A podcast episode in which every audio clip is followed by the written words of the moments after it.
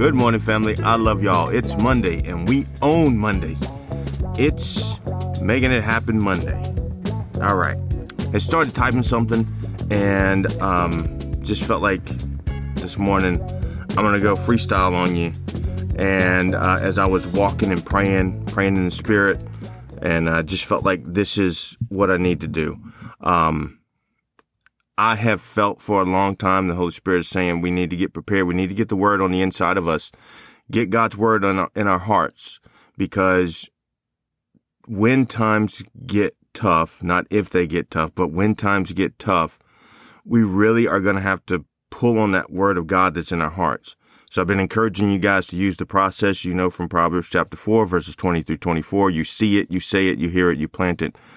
And um, so today I just want to take some time. I'm going to read through Psalm 91. This won't take very long, but I'm going to read it so that you kind of get an understanding of how this psalm was written by Moses and and the way that we should think of it. All right. So in the first part, he who dwells in the secret place of the Most High shall abide under the shadow of the Almighty. And then we respond to that with, I will say of the Lord, He is my refuge and my fortress, my God. In Him I will trust and then we get the response back from either Jesus or whoever's writing this. Surely he shall deliver you from the snare of the fowler and from the perilous pestilence. He shall cover you with his feathers, and under his wings you shall take refuge. His truth shall be your shield and buckler.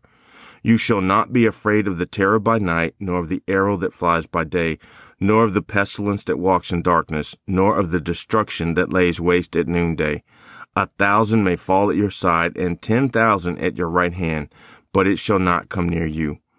Only with your eyes shall you look and see the reward of the wicked. Because you have made the Lord, who is my refuge, even the Most High, your dwelling place, no evil shall befall you, nor shall any plague come near your dwelling. Why?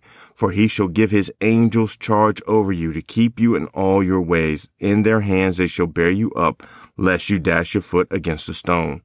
You shall tread upon the lion and the cobra, the young lion and the serpent you shall trample underfoot. This is what God says. Because he has set his love upon me, therefore I will deliver him. I will set him on high, because he has known my name. He shall call upon me, and I will answer him.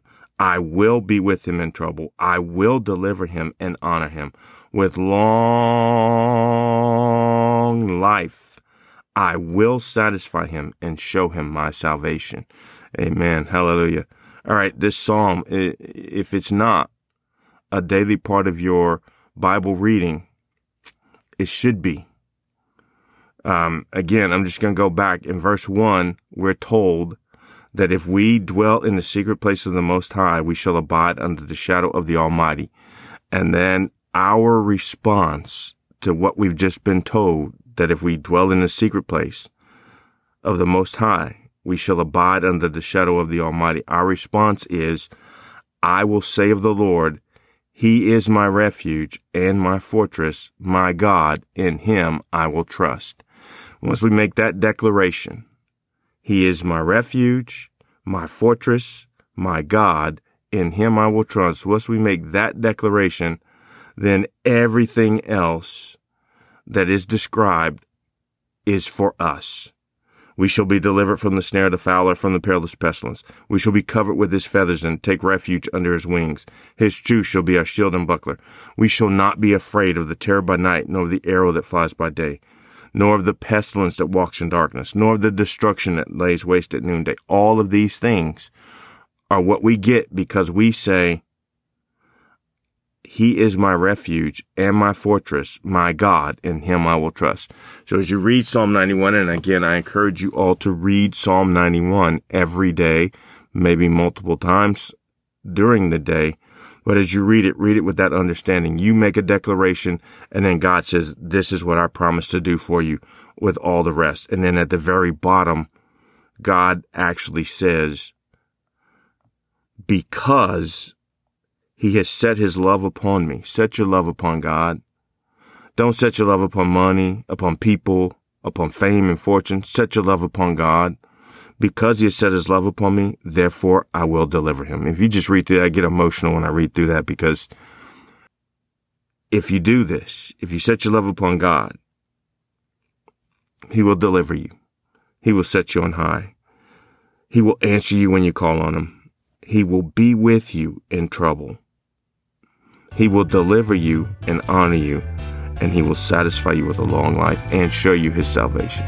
All right, family, like I said, I don't want to make this very long. I just wanted to tell you guys that I love y'all. Hope you have a great day.